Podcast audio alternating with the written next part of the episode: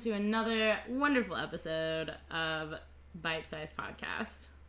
Uh, I think this counts as number three in this series, so Yeah, We're we- really doing one it. up. Yeah. we out here. Um, this is being recorded in advance, just so everyone knows. It's the 29th of September, so it is verily approaching the spooky season, and that is why we are doing our spookiest subject yet, ghost hunting. Still. um, if you haven't checked out the first two episodes, we kind of dig into the history of ghost hunting. So definitely go back and check those out. Um, yeah, yeah, you can find us everywhere. we're literally, I think we're on almost everything. If we're not on something, you can definitely go to our website. Uh, which is bytesizepodcast.com. That's B Y T E S I Z E podcast.com. Uh, and you can tell us about it either through the mail button at the bottom of our website page or through any of our social medias, which are all linked there. Uh, you should also do a quick follow uh, if you like receiving updates, um, especially with new episodes and stuff coming out. It'll be super fun. Also, coming in uh, for October, we've got a bunch of really awesome extra content that we're going to be doing for October for our Patreon subscribers. Um, if you're interested in supporting us and helping us stay on the uh, digital plane of existence, um, definitely check out our Patreon. We have different levels of subscribership, and uh, and all of that information is available from our website as well. Yes. Uh, also, whatever you're listening to this on, please, if you could, give us a follow or a subscribe, and if you can, have the ability to uh, write a review. All of those reviews help bump us up on the uh, you know the Billboard Hot 100 of podcasts. Is that so a thing? uh, no, it's not, but it definitely like like it I um it helps like the algorithm like the more people that review it and like have like positive. well, I know that. I just up. was wondering if Billboard Oh. actually had one of those. I mean, I honestly wouldn't be surprised at this point because podcasts are so popular. I would maybe we should look into that. Is Billboard still around? I don't pay enough attention to like this is gonna sound so shitty. It's gonna sound so stupid. I don't pay enough attention to like mainstream music to like know any of that. I'm pretty sure everything's just fucking TikTok songs anymore. yeah. So I don't. Well, and I don't think that sounds stupid because I think that's part of being like around 30. Yeah. Mm-hmm. That too. I'm Yeah. too old. I don't listen to the radio. I listen to fucking podcasts. Yeah, I know. That's fucking real. and then all of the music that I listened to when I was high school and like my early 20s, and that's it. anyway, uh, so welcome back to the show. Yes, Uh, yes. how have you been? Uh, good. It's actually today is actually feeling like fall. It's uh kind of chilly. It's damp. There's some dampness around. Um, Amazing. yeah, it's like my favorite kind of weather. Yeah, it was fucking gorgeous today, and it was so cool outside. And I just got this uh, sweatshirt that says "Property of Miskatonic University, um, Arkham, Mass, established 1861." So that's all you're wearing this season. Yeah, pretty much every single day. Um, over whatever else I'm wearing as just the outfit itself, you know, with leggings, with shorts, Yeah. absolutely. Oh, um, but it's super funny because I, I went to the store today and I was like behind a lady because there was like a bunch of stuff getting checked out in front of us and she turned around and she was like, man, I've been standing here for forever. They were like checking out a bunch of craft supplies, which good for them, but also like I had like three things. Oh yeah. So I get into this conversation with this lady, and she was like, "Oh, are you in school?" Because she sees me wearing this like Oh very college-oriented sweatshirt, and like this is not the first time that this has happened um, since I've gotten the shirt, which I've only had it for two days now. So I was like, uh, "No, not anymore." Um, this is a it's a it's a small liberal arts college. Um, yeah, it's it's pretty pretty like on the down low. Not a lot of people have heard it, and it's like it's it's so bullshit. Obviously, like I mean, but I had fun with it. And if anybody else responds like, "Oh, is that where you went to school?" I'm gonna be like, "Yeah, it was a super great experience. I love the East Coast. I, uh, yeah, I was a lit major. My whole family went there. yeah, um, I, uh, you know, fell into a really good group of friends.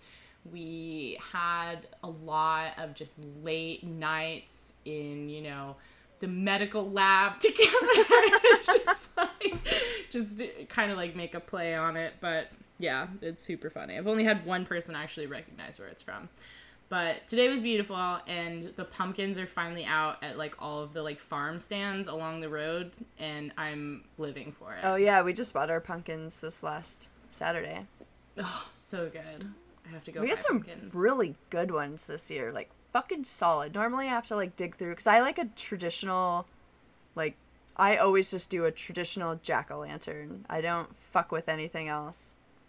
Noah goes elaborate and he's good at it, but I just want to do a couple of triangle eyes and a little spiky mouth. so I always have to like dig through and find, you know, the perfect looking pumpkin. And this time I walked right up and I was like, oh, there she is, right there. right there, right in front, right down Yep. front. Look at Got you. it. Boom. Perfect. oh my gosh, I'm so excited for spooky season. Um, I think we're gonna watch The Labyrinth. Um, my friends have like a projector and we do like movie nights outside and I think we're gonna watch The Labyrinth coming up soon. I'm going to a murder mystery party for Halloween. Ooh, and I just did really a murder mystery on Saturday. Oh my god, how was it? It was actually really cool. We did that clued up, the one that's like on an app and they come to your city and like whatever. It was like yeah, it's like Pokemon Go for murder or something. That sounds actually amazing. I have to check this out. yeah, it was Clued super dope. called? Yeah. Uh yeah, you just like walked around downtown. Um it was like a maybe 5 block radius. Um and so like you you have your map like in Pokemon Go and you can see where like um like clues are or uh, like a witness or a suspect or something so you have to like actually walk over and like interact with the thing Hmm. we solved it That's awesome. And that also sounds way more fun than Pokemon Go. Like I played Poke like not to disparage Pokemon Go because I definitely played. Um, but that sounds super super fun. I'll have to check that out. yeah we actually won a prize too we won uh, best group picture we dressed up like the clue people of course. and uh, I, ca- I, got, I came up with our group name guess what it is I, I can't. There's so many options, especially if you went traditional Clue with it. we were motley clue Motley, oh my fucking god. i was I love Peacock. you so much, so much. Motley Clue, amazing. It was pretty fun. Yeah, it was Miss Peacock. It was a good time. Yeah. Fucking looking back into the past with that one. I haven't seen or played Clue, like seen the movie or played Clue in a really, really long time. I haven't either. Gotta do that. The movie was on Netflix for a while. Um, Might- it might be again or still, just because Yeah. tis the season, you know. Yeah, and It's it's kind like, of a spooky, creepy yeah. guy. They're in that house that's kind of creepy and weird. Yeah. There's a- You're right. There's a murder. oh my god. uh, uh, speaking of things that happened in the past, uh, today we're going to be talking about a little bit of the tools of the trade of ghost hunting. Segway. Yeah. we're to start uh, just scooting around, you know, me and my two wheels, just segwaying it up. Brump, brump. Um, brap, brap. Um, so we're gonna kind of take a look back at history and talk about some uh, traditional practices. Obviously, if you listen to our two history episodes before this, um, we talked a lot about seances and mediumship and like communing with spirits um, and that whole practice. So if you want to get more into that, um, definitely. I mean, you should listen to the other two episodes anyways because I think they're super interesting. Um, like there's a lot of really cool stuff, um, but that is mostly explained there. So today we're gonna talk about um, kind of like other tools of the trade chronologically leading up to you know some of the new tech that we see on like my favorite Ghost Adventures, um, or the old like Taps crew and things like that. Hell yeah.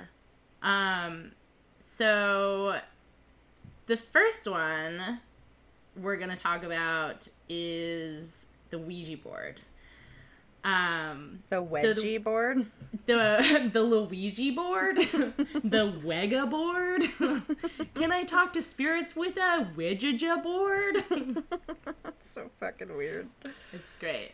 Um, if you want to know what we're talking about, you can go to our Patreon and listen to our episode about Yahoo Answers. Oh yeah, we did talk about it. there. plug. Yeah. um.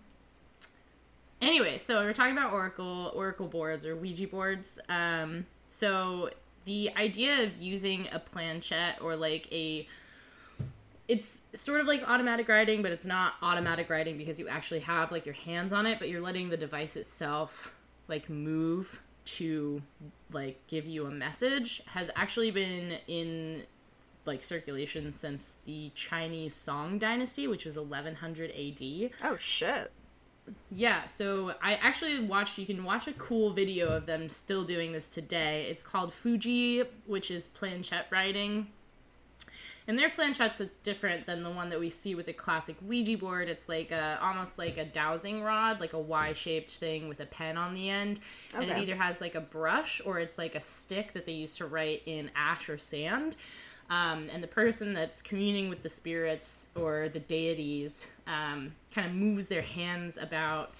I mean, well, they don't move their hands. Like it's the whole thing is that they're being, you know, Controlled. controlled. by the spirit, and that it's automatic writing happening, and then they write out characters, and then that message um, is passed on and, and written down Okay, okay, okay. and uh, the scriptures of the i hope this is correct the dao zhang um, which was a, a, a taoist canon um, that's like 1400 texts that were collected around 14 ce by taoist monks um, those were all said to have been done through planchette writing um, the fuji planchette writing Okay. yeah. Um, moving on to our more modern understanding of the planchette with Ouija boards, um, Elijah Bond and his co-inventor, I'm gonna I'm gonna fuck this up, Jishnu Thyagarayan. Holy shit. What the fuck? I think that was pretty close actually. Where where are you? I want to look at it. It's down at the bottom Oh, okay. on that page. Jishnu Thyagarayan. Yeah, it's spelled the way it sounds. Yeah. Right? you mean it sounds the way it's spelled? Yeah. Does it? I don't know. I don't know. I see. I think my name sounds exactly the way that it's spelled, and people fuck it up all the time. So maybe I'm wrong. I don't know. But I think, I did a good job.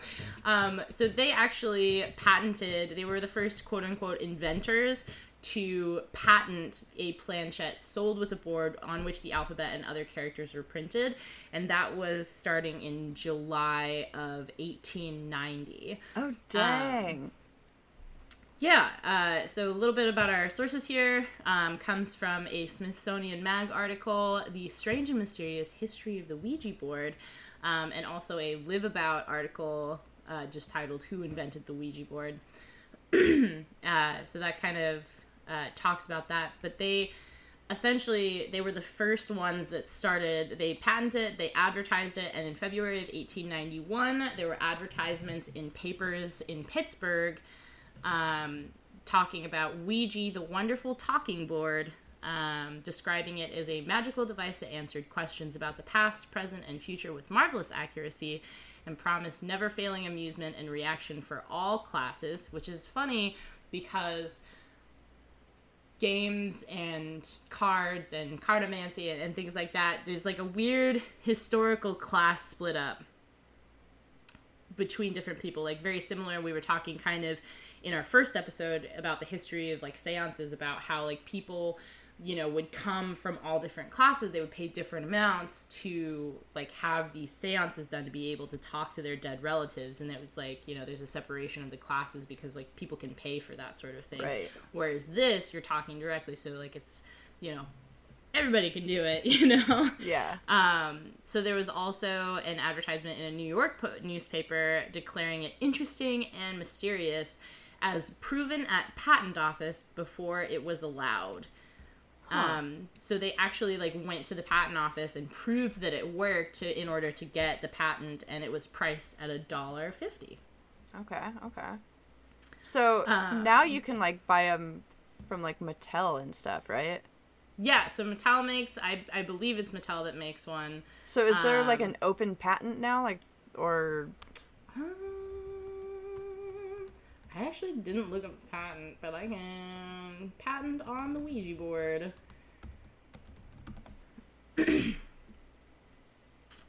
Bond filed for patent protection, thus created with the invention of the Ouija board. Issue date on the patent was 10th of February, 1891. Um, William Fuld, whose Baltimore company patented and manufactured Ouija boards for seven decades. That's a different guy. okay? Uh, oh, it does talk about it here in the Smithsonian article. Let's see here. Because that is actually. I should have looked this. looked more into it. Um.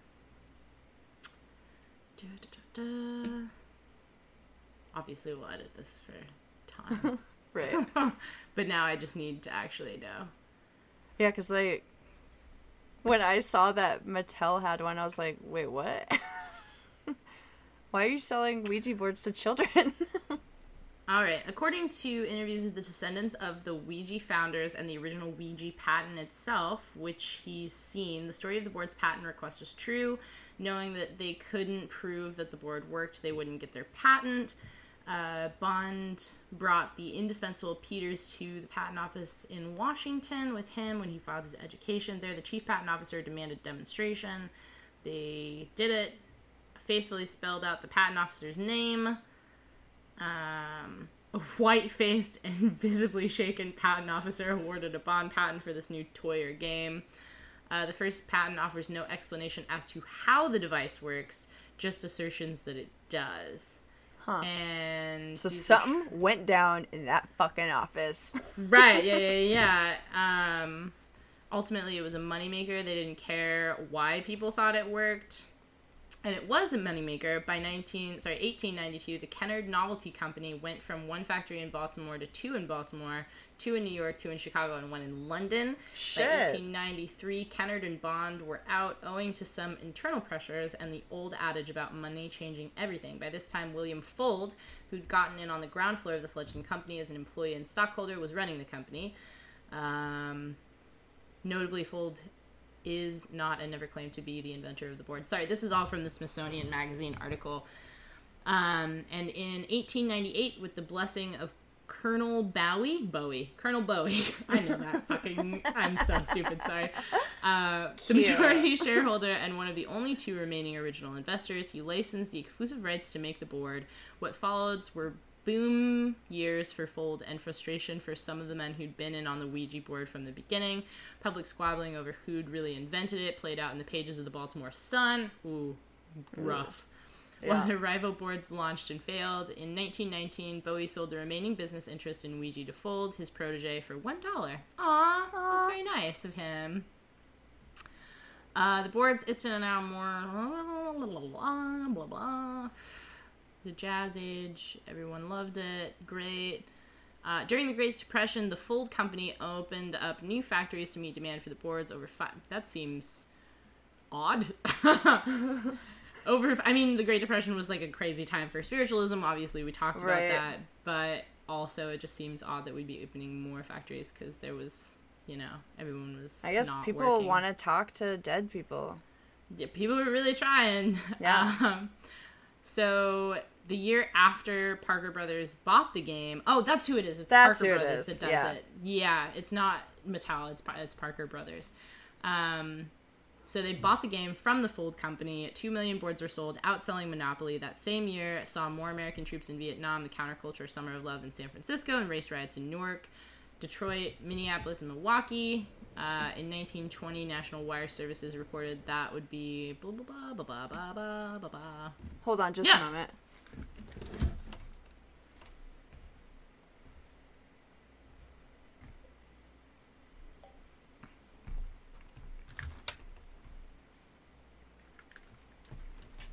Okay, I'm back. I had to look at my dog because he made like a weird bark. Oh yeah, no, absolutely. Um, yeah, so essentially there was back and forth as the game started to gain notoriety and and essentially funded an entire toy company, which was then sold to uh, the Parker Bros, who are the famous uh, Monopoly creators.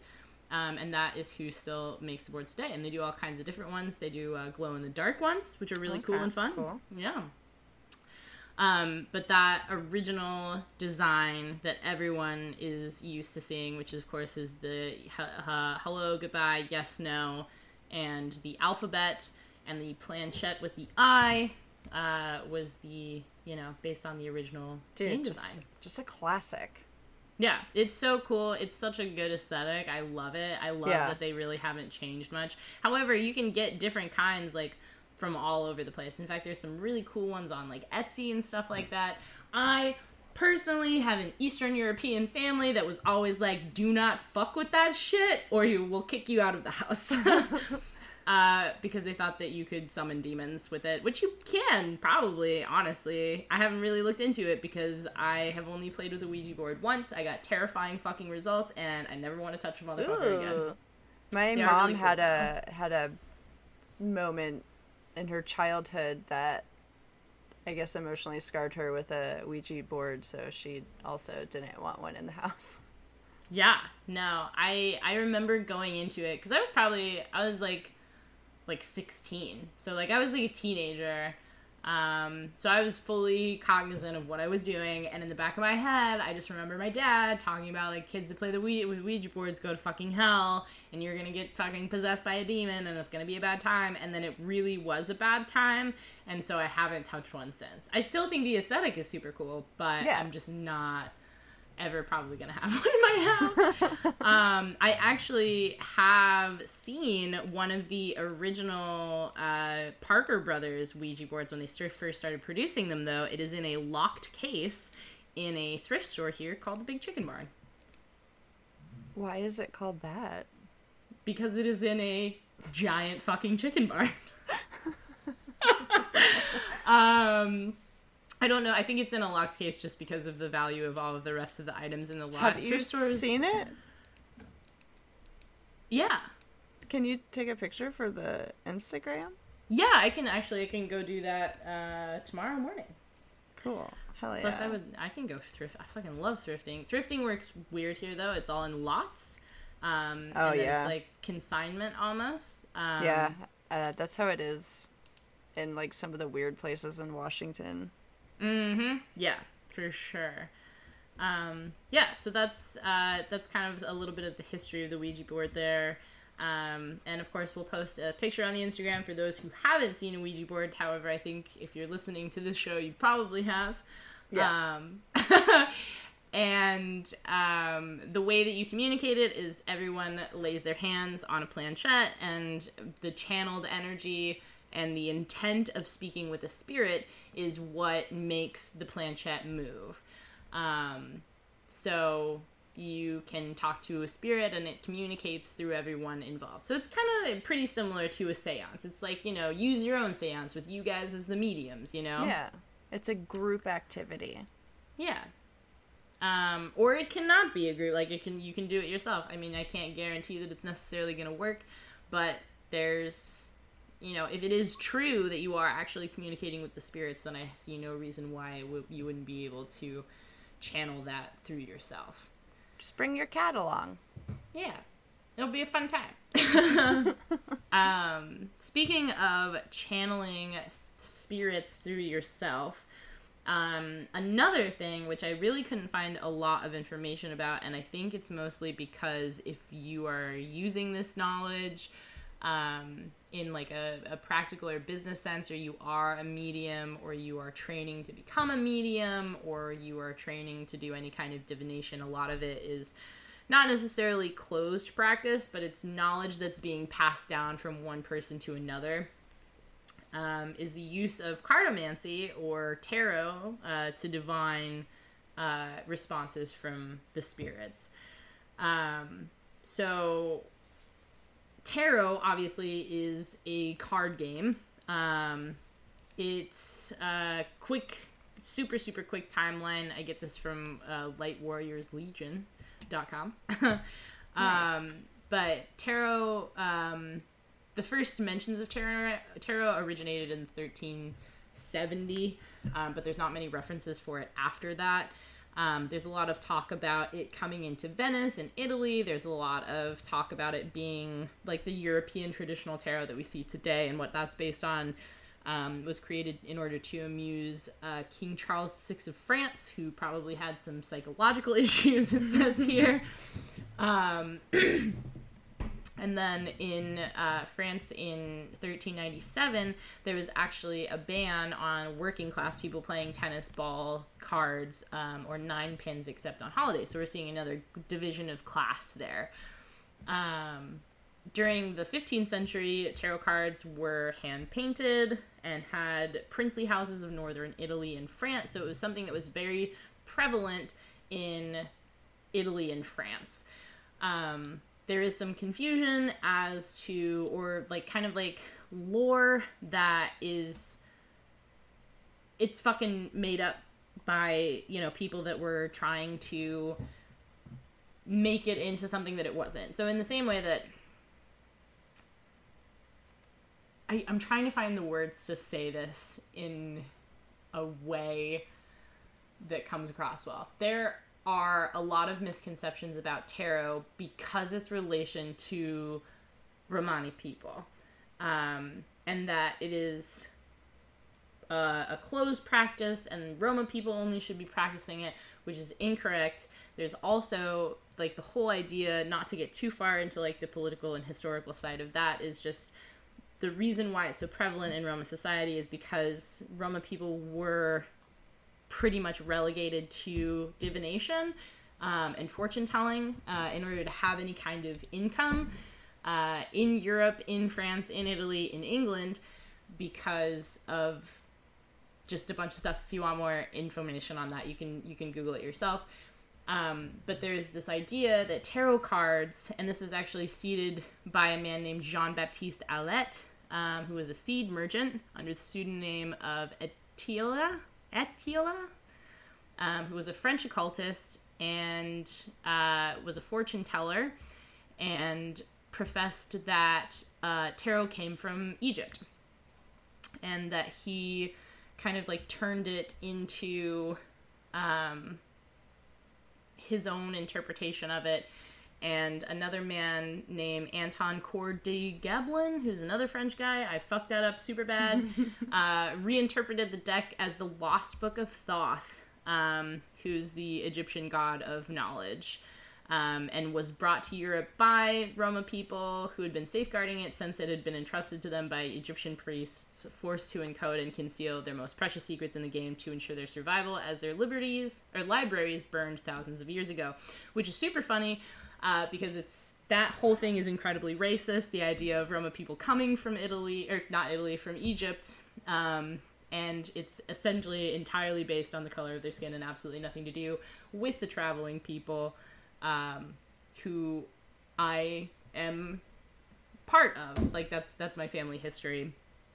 So it's always super funny to me getting into tarot. But in regards to ghost hunting, tarot has been used by multiple people and, and is still a, a skill that's taught to use that divination skill in order to commune with the dead. Sorry, that was a really long rant.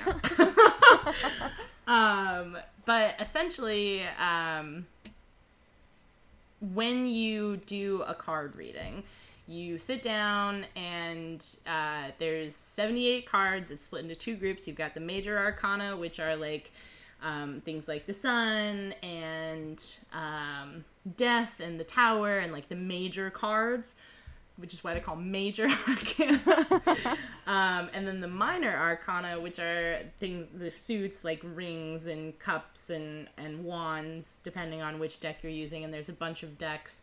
Um, it also goes back to like, you know, Aleister Crowley had his hand in it. There's like a bunch of like European occultists that had their hand in these things. But really, it's probably just a card game that originated in Italy or France. Um, and then was adopted by Roma people in order to make money. Um, okay. Okay. Yeah, but uh, but people will sit down and they will call upon spirits, uh, call them into themselves, so that they can channel the spirits of the dead. I actually have um, using tarot cards to communicate with ghosts by Celine Graham on a blog called Ghostly Activities. Um, saying kind of like an outline of how to do this, um, that you're never to allow the spirit to enter your mind, that you want to start the session telling the spirits that it may only guide your hand to the right card. Wait, hold on. Does she tell you how to not let it get into your mind? No. Dude, there's some ghosts in minds right now because of that, I'm sure. I would not be surprised. There's some. Well, that's the whole thing with like my dad being like, "Don't use a Ouija board because you're inviting spirits into your home, and if you invite spirits into your home, then you invite them into other things. Like, just don't." I personally, it's like not like unfuckable with. Like, don't do that shit. You know. Um, especially like I mean, if you're like a person that's like a trained medium and you've been doing this for like a really long, like I realize they're going to be skeptics. I don't know what I believe. I'm like on the fence about everything in my entire life. I'm literally just trying to vibe. Um, yeah. I so... I'm of the camp that I desperately want to believe. Yeah. Um, but I don't. Yeah. I I want I want to believe. I do. I don't. Fuck.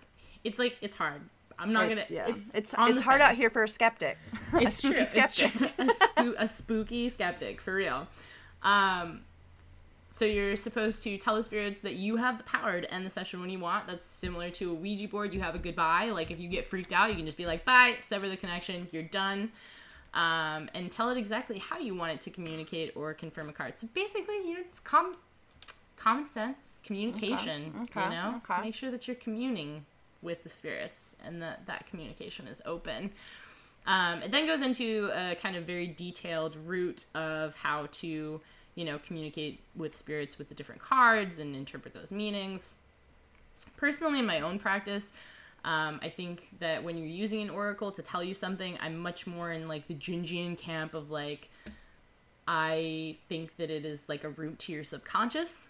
Um, I don't necessarily think that you're using it to tell the future, but I do think that it can give you, you know, insight into what's going on. But i also understand that when you are channeling when some people are channeling um they're channeling something in order to get those predictions for other people. So if like people are able to channel it to do readings for people i'm sure that they are able to reach out further into the spirit realm especially if they're a medium which we've right. already kind of covered. So that's that's yeah. where that is yeah and i'm of the same camp as you. Like it's like a tarot cards to me are like another way for you to think about your situation. You know, like they just pinpoint things and you're like, "Oh, yeah. I guess I haven't thought about that in a while. Let me spend some time worrying about this or something, you know." right, or just investigating further, you know. Yeah. Um yeah, so there is also a woman that I found who uses tarot cards in her practice of being a medium and ghost hunter. Um, it's a woman named Evie Lockery.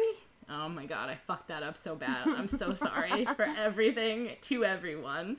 Um, and she is from the UK, um, I believe Scotland, and she has been feeling and channeling spirit energy um, it's something that she describes as a gift she's always possessed, uh, and helping others to connect with their past and futures through the supernatural world feels natural to me. Um, she said she started working her life as a ghost hunter and for the last 20 years has been taking groups around some of the most interesting places in the UK and Europe old houses, abandoned buildings, and sites occupied by the paranormal.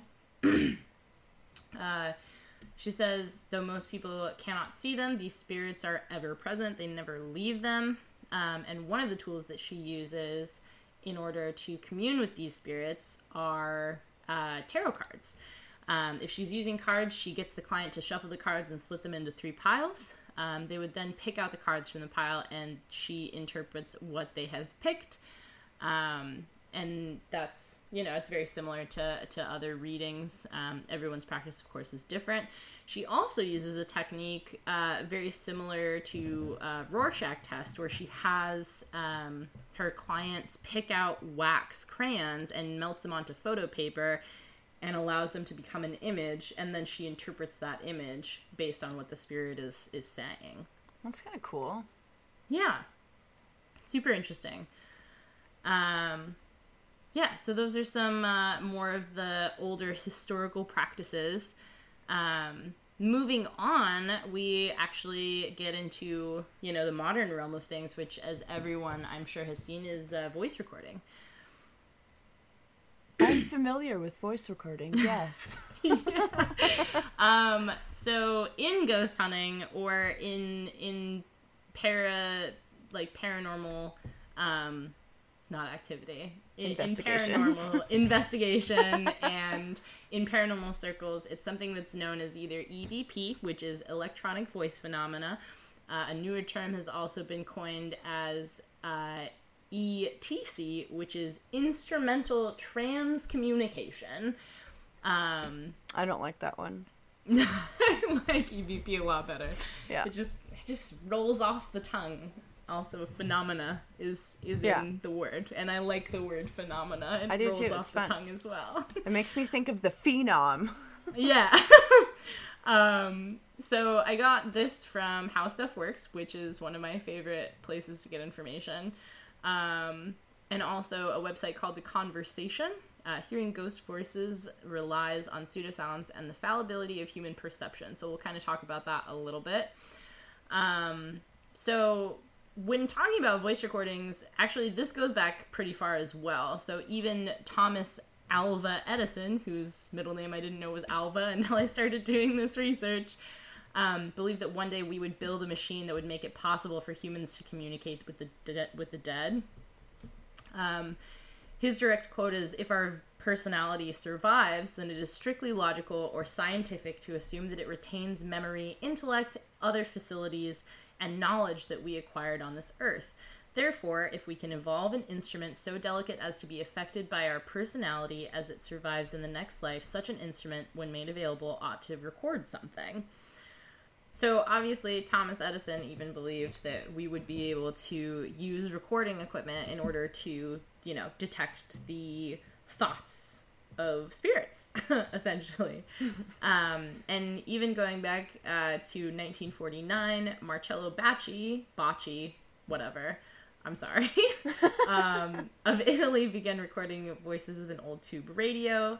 Um, a few years later, two Italian priests named Father Ernetti and Father Gemelli I'm sorry. Those are cute names. Yeah, Ernetti and Gemelli. They're gonna start a little pasta shop together. No, I'm, I'm sorry. That was. Is that is it racist against Italians? I don't. I kind of I kind of feel like they're gonna open like a gumdrop candy shop or something. I wouldn't be surprised. You know, knowing them, the the scamps. Those fathers. Um, so they were trying to record Gregorian chants on a magnetophone, but their machine yeah, kept breaking. As you do, as you do. Right, exactly. Um, and Father Gemelli uh, looked up and asked his father for help, and his dead father's disembodied voice answered from the magnetophone, Of course I shall help you. I'm always with you. Um, so voice recording ghosts goes back like pretty decently far. Um, but in modern times, you know, people use regular digital voice recorders. Um, they use things like tape recorders, like, you know, like interviewers would use. Um, and they classify it into three different categories. So, class A voices are very clear and super easily understandable. So, when they go back through the audio, you can just immediately hear like a voice. Uh, class B voices are fairly loud and clear and are sometimes audible without headphones. And Class C voices are very soft and often indecipherable. Shit. Yeah. Uh, regardless of how clear the recording is, the voices rarely speak for more than a few seconds at a time, and researcher, yeah, sorry, researchers spend hours listening again and again to decipher the meaning behind just a few seconds of sound. Um, it's also been said that sometimes researchers, while they're recording, will play a fan in the background uh, or white noise because it helps to decipher when you look at it, when you put it into a program, for example, like Audacity, and you're looking at the actual waveforms, you're able to kind of cut out that white noise and decipher if it's Oh, an yeah. actual voice speaking. cool, cool, cool, cool. Yeah, so that's uh, Technology. recording. yeah, look at that. um, in a similar vein, we have the Ghostbox, uh, which is another electronic device. It was specifically constructed in an attempt to capture that voice phenomena. Uh, and is known as Frank's box or the Ghost box. I like Um, Ghostbox better. I do. Frank's box is kind of like meh, and we'll It's get kinda- into it. That's kind of sexual. Frank's Frank's box. I'm speaking into Frank's box. I'll show you my Ghostbox. yeah. um, so I got this information from the EVP Wikipedia page, uh, something called thehauntedlibrary.com. Um, article about the creator Frank Sumption, who was under the assumption that he was going to be speaking with ghosts. Thanks. Um, and also a website called sinistercoffeeandcreamery.com, which has a blog and they do coffee and ice cream, and that's Oh super cute God. and great, and I love Where it. are they based out of? Uh, I don't know actually. I can probably Take a guess first and then find out. I'm going to say somewhere in Canada actually. I kind of want to say Ireland. Maybe Boston. I don't know. Let's find out. Sinister. Sinister Coffee and Creamery. Oh, it's fucking Portland, bet. Oh, well. Yeah, Portland, Oregon. guess makes so much sense. That's not surprising. uh, not at all. But yeah, it's great. Um, so if you're in Portland, Oregon, definitely check out Sinister Coffee and Creamery. Um, so the Ghost Box was a box created in 2002 by an EVP enthusiast named, like I said, Frank Sumption. Um, and it was supposed to be designed for real time communication with the dead. Uh, Frank also claims that he received the instructions on how to create the box from spirits. Um, so, once again, you know, being dictated to by spirits, we've got a lot of that in this series. Yeah, I Um, think that's like going to be a common theme. Yeah, yeah, yeah, yeah. Um, the white noise, so it's a white noise generator and an AM radio receiver, and it, the way that it works is it sweeps back and forth through the AM bands, selecting split second snippets of sound, which is why when you hear it used on, for example, Ghost Adventures, it sounds like bzz, bzz, bzz, like that, and there's like consistent white noise, and it clips through all of the bands. Um, and then the idea is that when a spirit is manipulating the box or coming to the box and like speaking through it, it will like make it will vocalize words. Okay. Okay, Yeah. I get it. Yeah. Uh, there was a paranormal researcher named Ben Radford who wrote that Frank's box, or the ghost box, was a modern day version of the Ouija board, um, and was also called the broken radio. Hmm. Yeah. Okay. Okay. So just another way of picking up EVPs. I love an EVP. Yeah. Cool. Well, I have some fun stuff to share with you as well. I'm excited to hear it. Uh, I was super stoked to do research on EMF readers. I'm doing a stupid dance right now. You can't see. Hell yeah. I love Um, dances. yeah, the the EMF reader is like when I think of ghost hunters, I immediately think of EMF readers. Like it's it's like their swan song or something. yeah, I also I just remember like watching Ghost Hunters as a kid and watching the like EMF stuff and just thinking that and like the way that they look so dumb in Yeah. uh, the night vision stuff. God, it's so weird. Their eyes are all bizarre, and yeah, I love it. I'm they just it. make they make they seem to make the funniest faces while that stuff is happening. Um, Yeah, um, actually, I saw um, a little ad today that Ghost Tober is about to start. So, Mm. uh, so be ready for that. Uh, so I got this information from the Wikipedia for EMF stuff, just to like get some actual science stuff on it. Um, I also checked out an article on the website instrumentchoice.com.au. Um, I also used an article um, from spectrumlocalnews.com. Yeah, okay, cool. So EMF. What's it It- stand for? It stands for electromagnetic fields, Oh my god. right?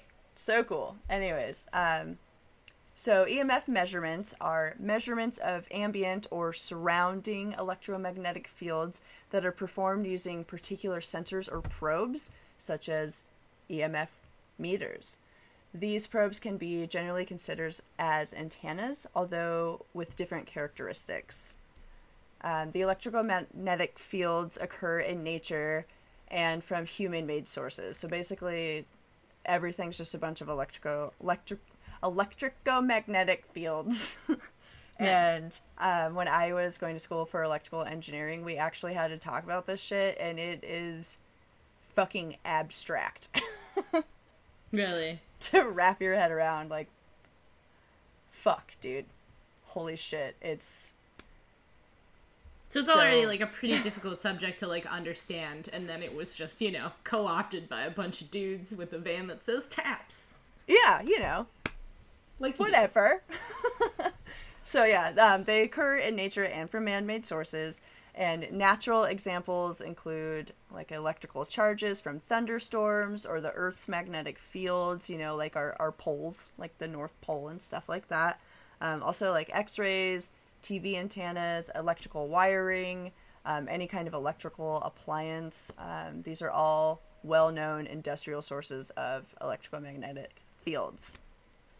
So, EMF meters are a popular tool for like using at your house or a lot of workplaces use them. So they're an actual thing that are used for real scientifically proven things. Yeah. Um, but ghost hunters started using EMF readers to try to gather some like tangible data in their hunts because, um, you know, like tangible data is great. People love a tangible data. right. Uh, so The more you can prove it's something is scientific, the more people generally also uh, want to believe what you're saying. yeah, that's how I feel about stuff. Oh, absolutely, absolutely. I actually saw like a statistics when I was looking at like ghost hunting stuff when we were obviously when we were doing research. It, I can't remember the exact number, but it was like the amount of people who watch shows like Ghost Adventures or Ghost Hunters. Um, when they believe that something has like a scientific basis, the amount of people that believe what they are seeing or the phenomena that they're seeing is factual is much higher than if it's just like relying on you know quote unquote traditional methods or just someone saying they're channeling a spirit because there's no scientific back like basis Right. for it. yeah, well, that makes me feel better a little bit about the Yeah, human- well, it's also the humans. it makes Well, me feel better like, about the humans. God, I'm an alien. generally, generally, the humans. Um, but when we were talking about like the Fox sisters, like when she took her shoe off and she had, well, even before that, when they were like examined for hoaxes. Oh, know, yeah. like that. People were, oh my god, oh my gosh. Okay, there was someone in an RV in front of me, and my window is open. Speaking of ghosts, sorry to get off topic. Just walked across their front window, which is directly opposed to my window, and there's just enough light for me to see a white robe traveling, but I can also see my reflection in the window, and I thought it was behind me, and I was like, this is not happening right now. Uh, It's like me and my just, cat the last time. Oh, yeah. Oh my god. But it's just Diane. She's great. Just oh old my god. spooky Diane. Whew. Sorry, that scared the shit out of me for a second. cool. It's so it's relevant, really. Okay, so back to EMF stuff.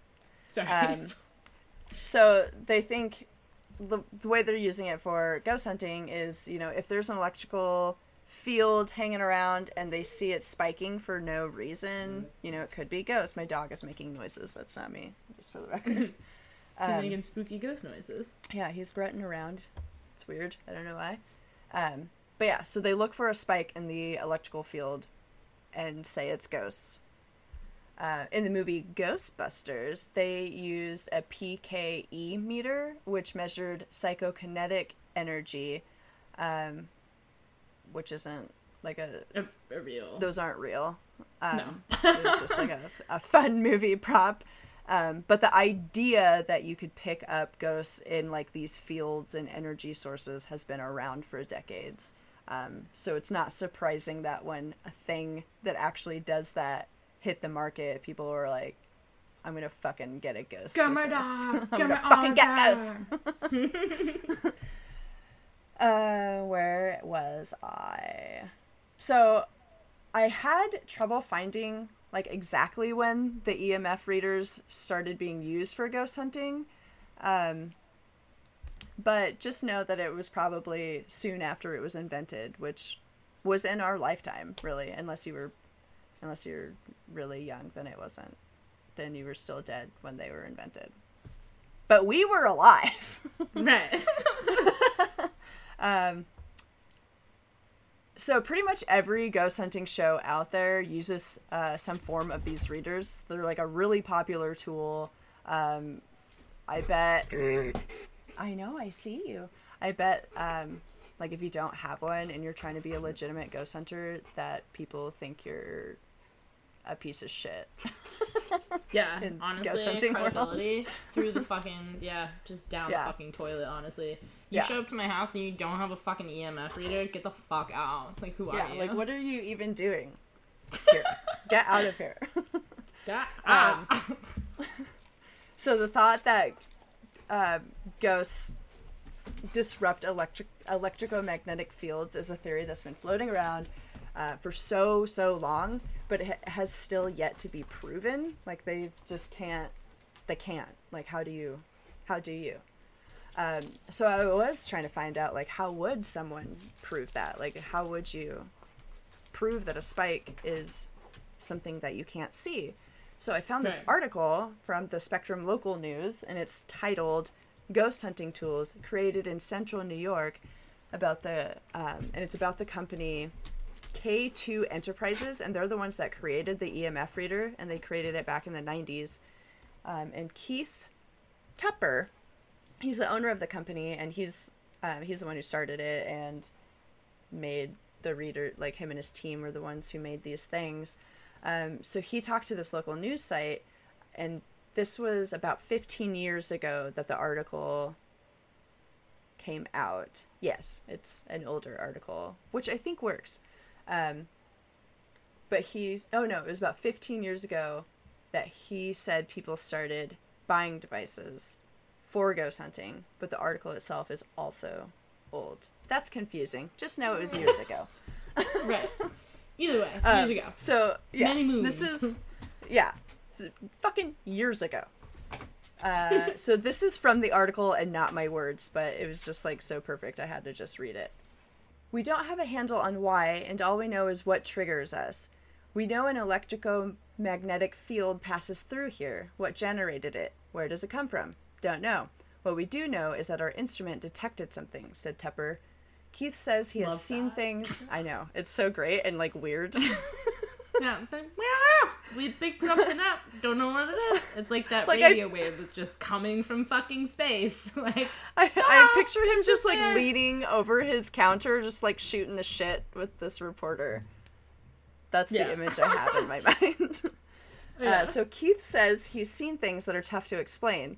My friends and I thought, and this is the reporter, my friends and I thought that we'd give it a try, trying to communicate with the paranormal. We took a trip to the Oakland Cemetery in Cruz, where paranormal investigations have been conducted before. As amateurs who know little to nothing about ghost hunting, we simply asked questions and waited for the meter to light up. Sometimes, in the middle of the dark, empty cemetery, the reader would light up, and sometimes it would not. So, what are some explanations for the reader spiking when there was no clear electrical source? You can move it this way, this way, and this way through the fields. Said Tupper. wow. yeah, it's so great.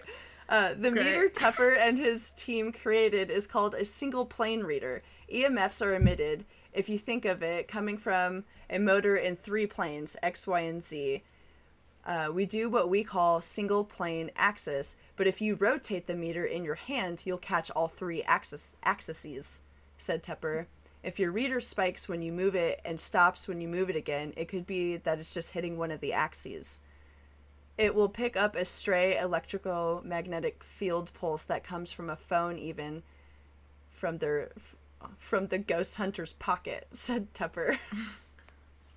Keith stands by the fact that his team created an instrument that simply detects EMFs. That's it. But he's seen some things that make him question what can't be seen. I can't deny it. I can't confirm it. I can say our instrument instruments only detect EMFs. So when it goes off, it detected a field. What's the source it's attributed to? That's the question you have, said Tupper. Yeah, so he's like, I don't fucking know. I just, he's like literally like that fucking scene from fucking, uh, what's, oh god, uh, Good Will Hunting, where he's just like, I don't Oh, fucking yeah. know. I just created a fucking thing Yeah. and it reads EMFs. I don't know how it does it. I don't know what's going on. I don't know if it's ghosts. Don't ask me. I'm a janitor. how did I create the EMF thingy? I have no idea. Yeah. Like- Yeah, I love it. Um, so so yeah, basically, um, so if you don't keep your EMF level and you catch an axis, it can spike. So it could be, you know, giving false readings to people who are trying to detect ghosts and are like willy nillying their EMF reader. yeah, just like tossing it around. Yeah, they're just like whipping it, whipping it into dark corners. Oh my god. so if you're gonna do some ghost hunting, like try to, you know, keep it level. Keep it Yeah, keep your EMF on a single plane, dude. Yeah, keep it Don't on that fucking X plane, dude. Yeah. Uh, so yeah, I thought that was really interesting and really telling um, at the same time. Very, yeah. it seems like Uh, a common theme. yeah. Um, so then I also looked into if infrared thermometers, uh, because ghosts are thought to be cold spots. Like um, you see it all the time in like spooky shows and movies. They'll be like hanging out in a room and then all of a sudden like the whole room becomes cold and you can see the actor's breath and stuff yeah. uh, and they're like, "Oh shit, a ghost is here." Um, so yeah, so ghosts are just like cold, really. Um, How do we know? Maybe they just need well, a fucking ghost I'm gonna blanket. get into that actually. I'm very excited to hear. Um, so let's see, where was I? It should be noted that these ghostly cold spots or the absence of heat is not necessarily cold per se. The thought behind this is that ghosts will pull the heat from the air and use it as energy to do their spookings Obviously. and this is this is like the same reasoning um, that like electrical failures and stuff are attributed to ghosts. It's like they're trying to pull energy to like knock your pen off the desk or something. Oh yeah, absolutely. I saw the Doctor Who episode and I know all about that. I didn't. it's, not, it's not. It's just like the idea that ghosts aren't ghosts; they're like aliens, and that they're trying Okay, to like okay. suck energy to like bridge into a form that can be seen and like do stuff. Okay, cool. Uh, so yeah, it's not necessarily that they're cold spots. It's just that they're pulling the heat to do their spooky biddings. But because of this, various temperature gauges are used to detect cold spots, like infrared thermometers. um, and these specific kinds of thermometers are popular because they measure temperatures from a distance. Uh, it uses a laser, so you just you just like hold it and point the laser, and it'll just like read the surface temperature of that thing that it's on. Um, Nice. yeah, they're actually pretty dope. I've used I've used a couple for not ghost hunting. Yeah, usually to check my uh, temperature, Yeah, or also the know, temperature of like a, a turkey. a turkey. Yeah, true, true, true, true, true. Not like a live turkey, but like a dead turkey in an You're like- oven. you know. Driving down a canyon, like, oh, that fucking foul. I'm gonna look at it. Its temperature. Wow, that's foul.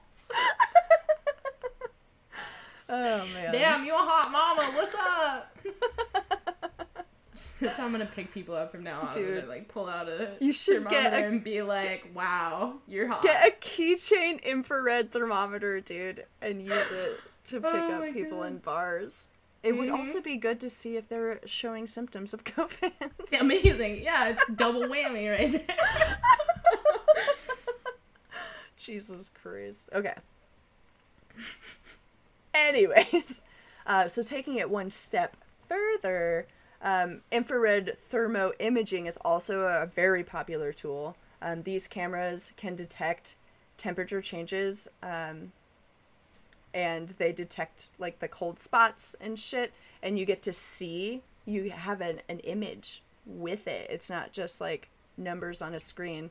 Um, so it's like typically blob like stuff, unless it's like, you know, you're looking through your little thing and you could see a person standing there, then you can see, you know, their body and if they're ovulating or not or whatever.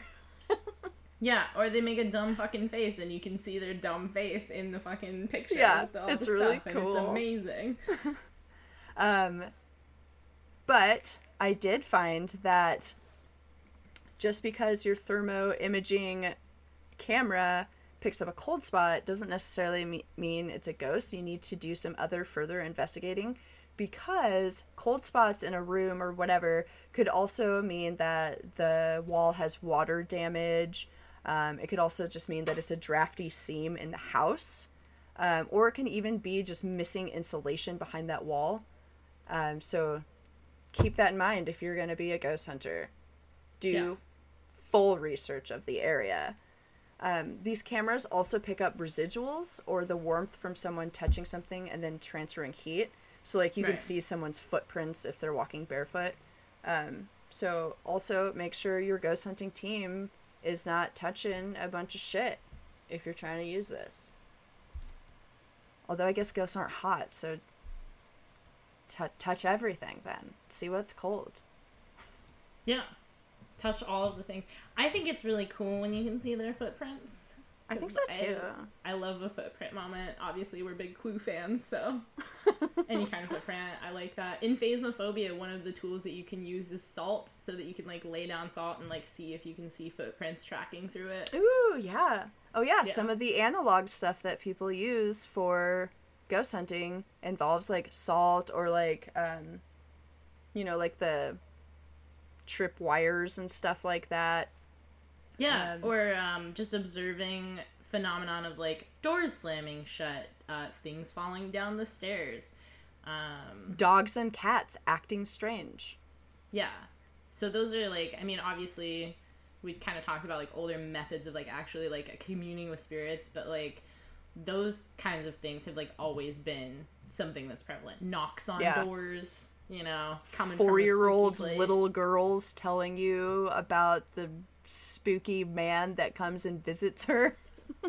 Oh, I was that four year old. One hundred Oh my god, don't! It's scary.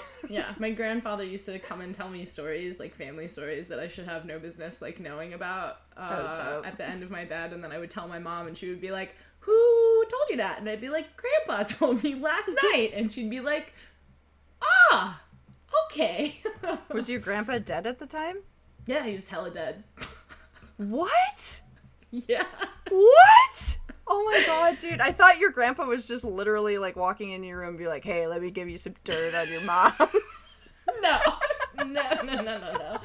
No, it was like a fully dead man. Oh, shit. I mean, like not like his, like obviously like not like a zombie or like a skeleton, but like a spirit. Oh my god, we we have to talk further about this for during the ghost listener episode. Oh, we will. Yeah, we'll we'll go into it. Holy shit, dude! You just dropped a bomb, bro. yeah, dude.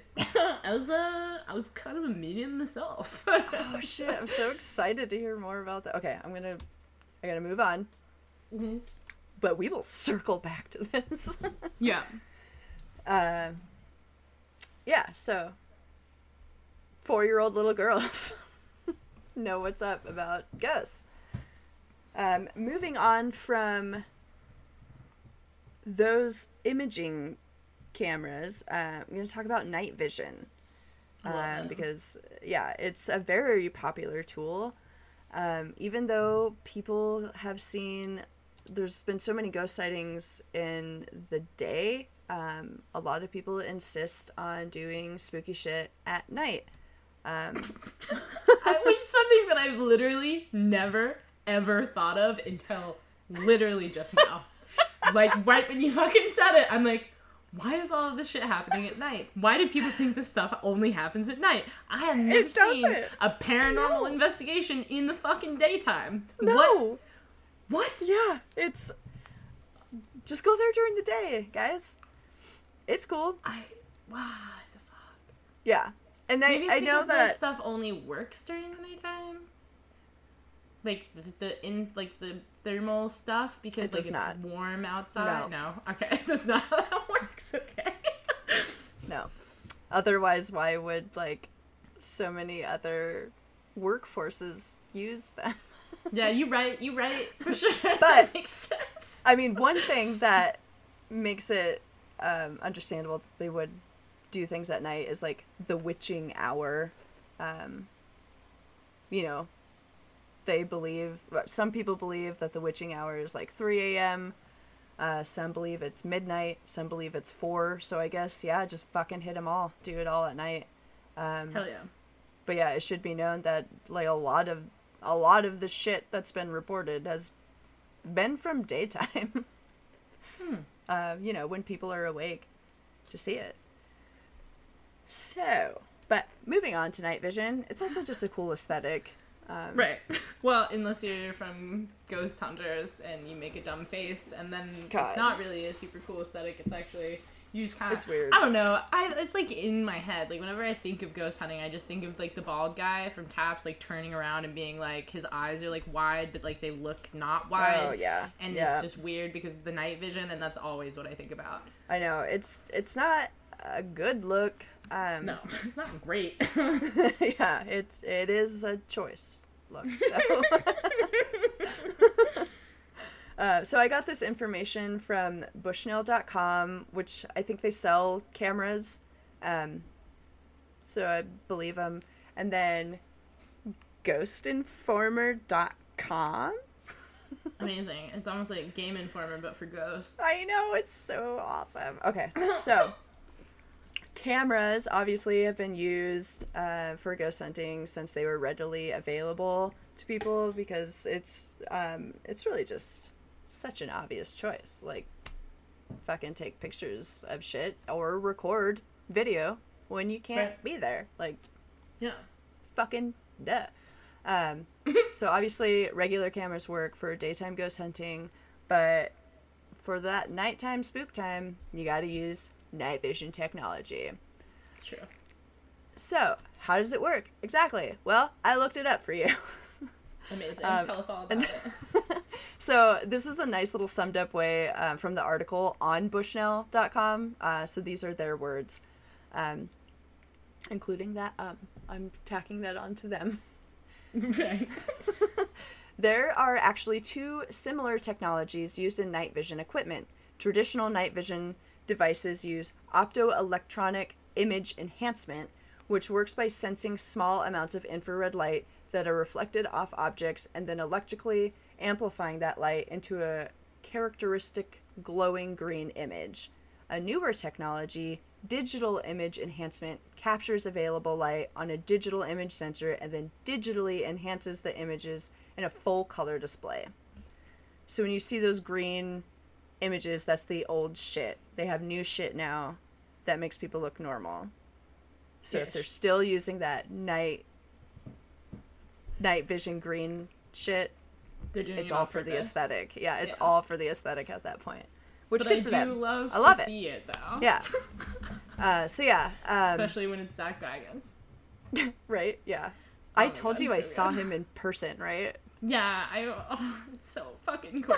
I'm so in love with Yeah. that man. He. Oh, okay. Anyway, We'll talk Whatever. more about it in the next episode. yeah. Uh, but yeah, so basically, these night vision things, um, they help the human eye see infrared because uh, human eyes can't do that. They can see IR in like very specific conditions, um, but like just going about your fucking day to day, you're not gonna see infrared stuff. So it uses that shit to catch shit that we can't see. So it makes sense that people would think that you could find a ghost. But now, apparently, there's some shifting thoughts in the ghost hunting world because, like, what if ghosts don't hang out in the IR spectrum? What if they hang out in the UV spectrum? So, there's a big push for using full spectrum cameras. Um, and I have this little infographic to show that we can, we'll put on the Instagram, but it shows, like, visible light, like what we can see and where the IR and the UV bands are so you can see like how much these cameras are actually catching, which is almost all of it.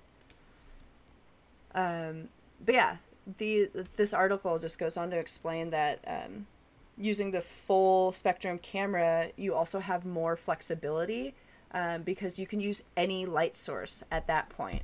So when you're Right. just using old time night vision, you have to use an IR light because that's the only thing it's going to pick up. But gonna, like, with these, it.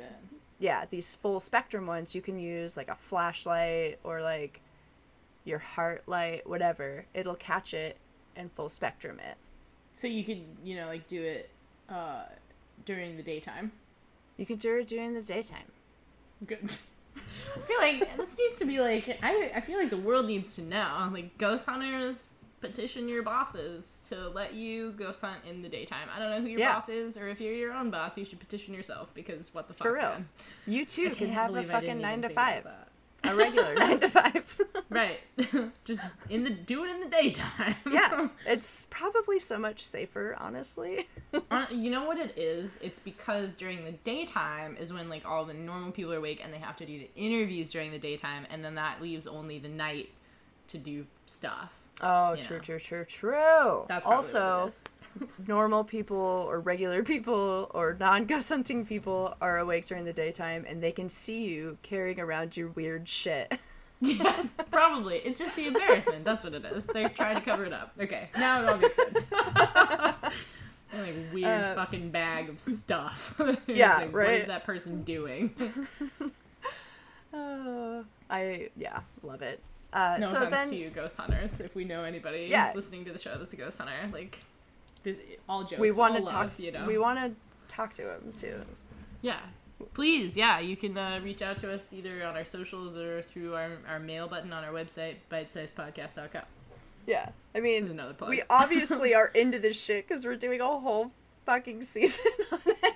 yeah, literally, like, please talk to us about it because it's cool as shit. but you have to admit, it's also funny too. Yeah, cool, just funny, silly, Yeah. you know. Uh, anyways, so I got to thinking, like, has a ghost ever been caught on camera? Like, can we conclusively say this is a ghost? Um, so a lot of people think so, um, but there hasn't been anything actually conclusive. and a couple years ago, I think it was 2019, spooky season of 2019, um, they did. I think it was this the Discovery Channel. They had like this whole fucking lineup that was super cool, and I watched as much of it as I could. And they did a live stream um, of their like paranormal investigation in Salem proper, and they Ugh. investigated some of the houses. So they were going through like doing ghost hunting shit, and it, and it was live streamed. Um, so I was like, I was fucking locked and loaded, dude. I was ready I was ready to bear witness to a fucking ghost caught on the internet. Right. live live on the internet. Um Ghost It gone wild. yeah, it didn't really happen. Um, but there were a lot of orbs. Like a lot of people think that ghosts and spirits um, turn into circles, and they are orbs in cameras. Um, Which can I- also be dust. I was gonna say I think that it's dust particles, um, especially since a lot of the orbs from the Salem investigation was in like a fucking clearly dusty old attic. Yeah, Um, Salem just seems like a dusty place, honestly. I've never been there. I've driven past it, not in it, but uh yeah, it just seems like the whole place is covered in fucking dust. Yeah, Have you seen which Halloween is Town? fine. I mean, I don't dust, so I mean, it's great. I love that aesthetic for them. In fact, it's like literally a draw. But yeah. But you know, maybe these orbs are dust particles. Um, I'd like to they're- see an orb that size with like a person in front of it, and then it like floats behind a person. That's conclusive to me. yeah, and there was some orbs that would like show up in the middle of the screen and then phase out. And again, I just think it's catching the light. Um, Yeah, Things move through space and time. yeah. You can't can't fucking can't please a skeptic, you know. Yeah, you really can't. But please keep trying. So, as I was looking around, um, I did run across this article on ABC7News.com where this couple caught something. It was definitely something on their nanny cam. Um, and their baby was in the room, and it's fucking weird, dude. Um, because I watched it and I was like, "Oh yeah, that's that's not an orb. That's um, that looks like something there." And the woman saw it on her nanny cam. I think she was like in the kitchen or whatever, and like ran in to get her daughter. Um, Yeah, uh, duh. yeah. So yeah, if you want to watch that interview, um, please do. Um, she did go on to say that she thinks that the ghost hurt her child and um, maybe like choked her in her sleep, which I don't believe. I think babies hurt themselves all the time because they can't control their limbs, and I think that she was scared out of her mind by what she saw and maybe was having some panicking dreaming situations. But right. who's to say? Should we describe what happens in the video? Yeah, I'm I'm gonna do that. Um, so in the video, um, you see a baby, um, probably about a foot and a half tall. So You mean baby sized. I'm gonna say, um, less than two, more than one years old. Um, yeah. and it's just um doing baby stuff i don't know what they do i don't know why i'm talking about the baby um but you see um what looks to be you could call it a human form but it's definitely not a solid form um it's definitely uh, just like It looks like the predator. Like that's what I thought. It looks like mini predator. Whatever it is, it looks child sized to me. But it does that like weird glimmery thing. Yeah, and it, like- see. Well, and it's back further in the room, so I think like force perspective, I think it's probably would be more like the size of a adult. yeah. Um, and it just like passes through the room at like a normal walking speed for a person. Um, and it is very startling. Um, it's fucking creepy as fuck. And I also would react the same way she would if I saw that. I would run and grab my child or my cat or my dog. Um, if they were in the know. room, I'd probably be like, "Damn, I'm gonna wait until that thing leaves." The baby No, will I figure would- it out. dude, ain't nobody taking my fur babies. um, but yeah, I I came up with some. your spine. Yeah, it's very very creepy. You should watch it. It's worth the watch. Um, but Noah and I came up with some hypotheses on what it could be because we don't believe in ghosts.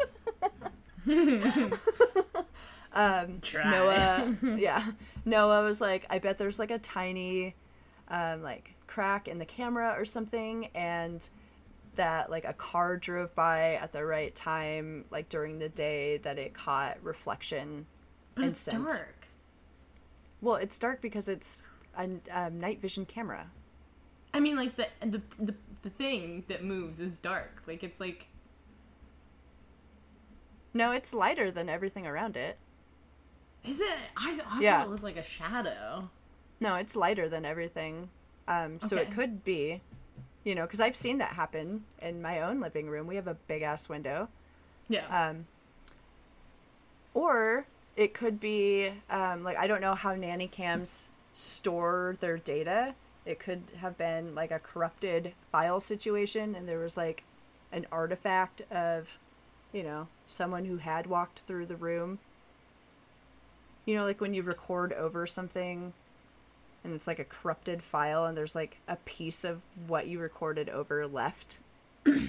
yeah. So it could be something like that. My god, these people need to clean their fucking house. Dude, that's what I fucking said, and I was trying not to say anything because I didn't want to shame these people with the fucking house I live in. But I was like, damn, dude, you knew the news was coming to film in your house? To And their you credit, though, it doesn't look dirty in the video on the. Na- but that's almost worse though, because it's like it I wasn't know. dirty and now it is. like, Well, and it's and it's just like clothes. It's like a bunch of clothes and stuff, and like you couldn't like throw a blanket over it or like throw it in under in the baby crib or something. or yeah, I don't know, right? dude. Yeah, when I saw that, I was like, what the fuck, dude? If the I'm news sorry. was coming to record in my house, I would, I would c- clean up a little bit. Man, But I don't ah. know, man. Maybe they have no shame, and that's great. I have shame. I do. I definitely have. I don't mean, want people to see so my fucking. I'm gonna turn this off because I can't keep watching. It's worse later on as they move Yeah. throughout that. Anyway, I'm so sorry. Yeah. So- So Yeah. Anyway. that's those are um, the hypotheses that Noah and I came up with. Because there has to be some sort of logical explanation, and if there's not, then they fucking caught a ghost on nanny cam.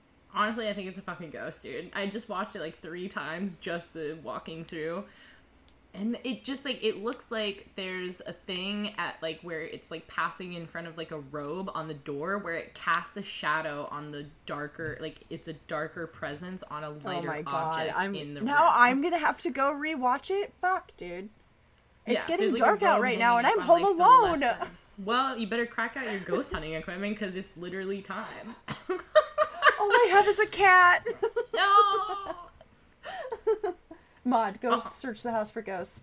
also i feel like looking at like the kid like fucking reacted to it you know Yeah, but I don't put much stock into what babies do. i do Because a baby would react to, like, if it was a light passing through, like a car passing. Like, i a mean baby so would would a react cat to that. though Yeah, but there's no cat there. Right but if there was a a, baby. cat it would be like the same i mean they're pretty much the same thing honestly they just I throw don't up put much they stock want. into what my cat does either. She's honestly mostly worthless. we do love her though I love her so much. She's the cuddliest, cutest thing, and that's all she's good for. Literally, she fucking doesn't do anything else. If she tried to tell you there was a demon in the room you'd be like mod calm down And she wouldn't. There's been times she's like cornered a wolf spider. I'm like, this is it. She's fucking pulling her weight. And she, we call her soft paws because she just like pads pads it a little bit and then lifts her hand up and it runs away. She's not great. wow wow good job a plus kid Yeah. She's very cute though. She's so soft. Anyways, that's some stuff about ghosts on cameras.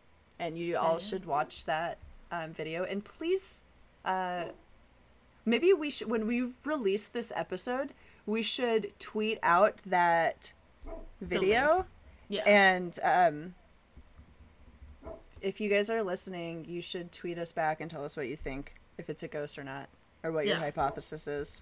Yeah, or what you think it is. Yeah. Yeah, that would be fun. Cool. I'm into it. Awesome. Um, anyways, so right now, listeners, you may be thinking, how the hell can I afford all of these tools to jumpstart my ghost hunting career?